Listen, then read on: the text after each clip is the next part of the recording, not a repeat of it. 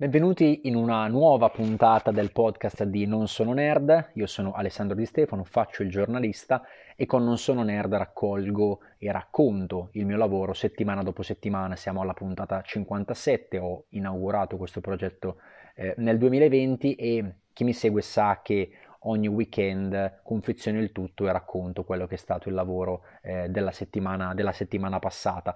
Eh, andiamo subito con le notizie eh, di questa settimana, la più interessante, almeno dal mio punto di vista, è quella che riguarda The Orbit, un'intervista che ho fatto a Luca Rossettini, l'amministratore delegato di questa startup, o meglio ex startup della Space Economy, fondata più di dieci anni fa e che nei prossimi mesi si quoterà al Nasdaq. Eh, Luca Rossettini mi ha spiegato che cos'è che fa The Orbit, un'azienda specializzata nell'ambito della logistica spaziale, perché un domani, o meglio già oggi, dobbiamo occuparci di logistica spaziale, creare un'infrastruttura per sistemare satelliti, per depositare satelliti in orbita e per anche evitare che ci sia un sovraffollamento di satelliti. Ci sono tante tecnologie e tanti mercati che andranno esplorati e naturalmente c'è anche una discussione su Marte perché alla fine ci andremo.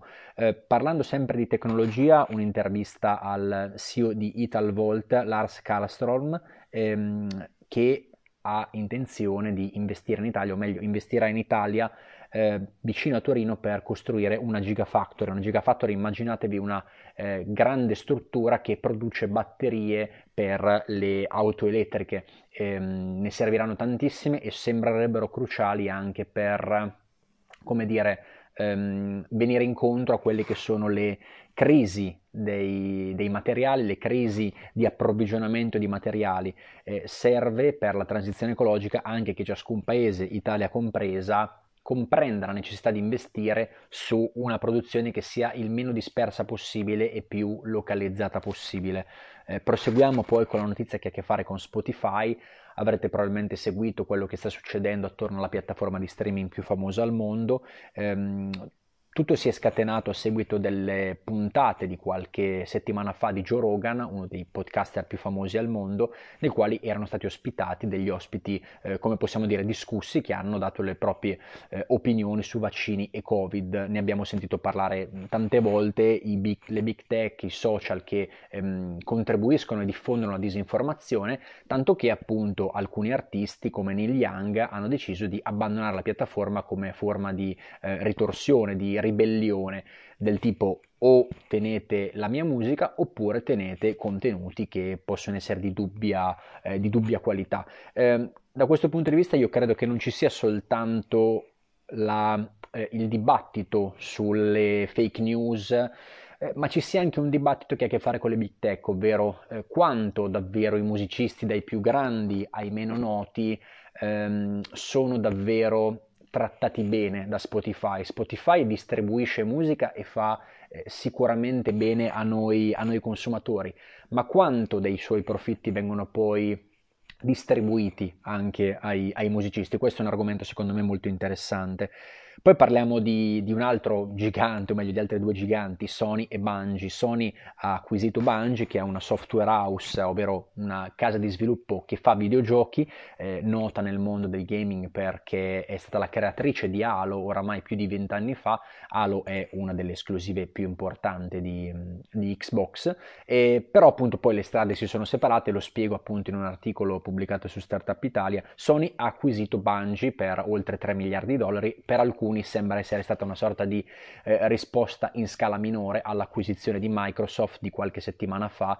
Ehm, Microsoft ha acquisito Activision Blizzard per una cifra spropositata, quasi 70 miliardi di dollari.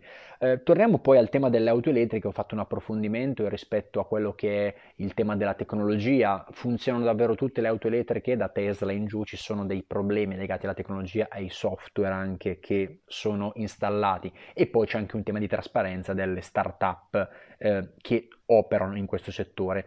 Per Cityvision, che è un evento appunto che ritroverete molto spesso nelle puntate 2022 di Non Sono Nerd, eh, mi sono occupato di un approfondimento su Xiangan, spero di averlo pronunciato bene, è una eh, smart city in costruzione a sud di Pechino, 100 km a sud della capitale. Ne ho parlato perché appunto sono appena iniziati i giochi olimpici invernali 2022, gli occhi del mondo sono sulla Cina, sono su Pechino. Il 2008 hanno dei giochi olimpici di Pechino un ingresso di fatto nella, eh, all'interno del, mm, della formazione delle potenze globali per Pechino. Eh, come sarà questa edizione? Lo vedremo naturalmente. Eh, Xiangan è una, diciamo, una città laboratorio e secondo alcuni anche una città che lo stesso leader Xi Jinping eh, ha intenzione di lasciare come propria eredità. Parliamo poi di ehm, trimestrali, Amazon e Meta eh, hanno mh, pubblicato dati interessanti. Meta, che è l'ex gruppo Facebook, lo ricordiamo, ha comunicato che per la prima volta Facebook ha eh, diciamo, perso utenti, eh, sono comunque più di un miliardo, quindi diciamo non sono in pochissimi.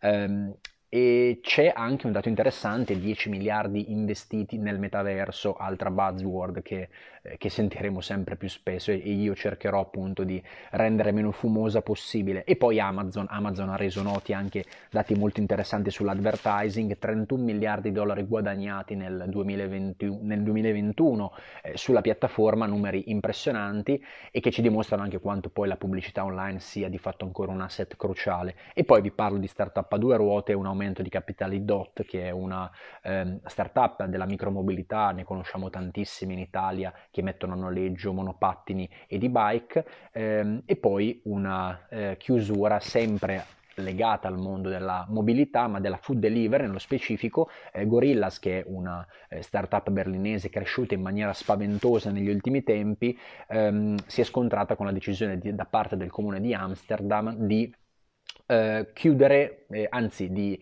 eh, meglio dire ehm, sospendere l'apertura di nuovi dark store. Cosa sono in breve? Sono dei magazzini nei quali eh, i rider eh, in bicicletta ritirano la spesa ordinata eh, online dai clienti e gliela portano nel giro di 10 minuti, quindi di fatto eh, se la consegna è eh, diciamo garantita in 10 minuti o comunque in pochissimo tempo, è logico che ci devono essere tanti dark store, tanti magazzini sparsi in tutta, in tutta la città e questo naturalmente crea traffico, crea ehm, anche delle proteste da parte dei residenti, naturalmente poi vedremo cosa, cosa succederà e, e, vedremo anche poi eh, eventuali, eventuali sviluppi. Comunque le città stanno cambiando, le città inevitabilmente a seguito dei colpi della pandemia stanno cambiando, vedremo in che versante. Per quanto mi riguarda, da Alessandro Di Stefano eh, vi saluto, vi auguro una buona, una buona, domenica, se mi state ascoltando di domenica, se no una buona giornata, se la settimana, se la vostra settimana è già iniziata e ci risentiamo la prossima settimana. Ciao a tutti!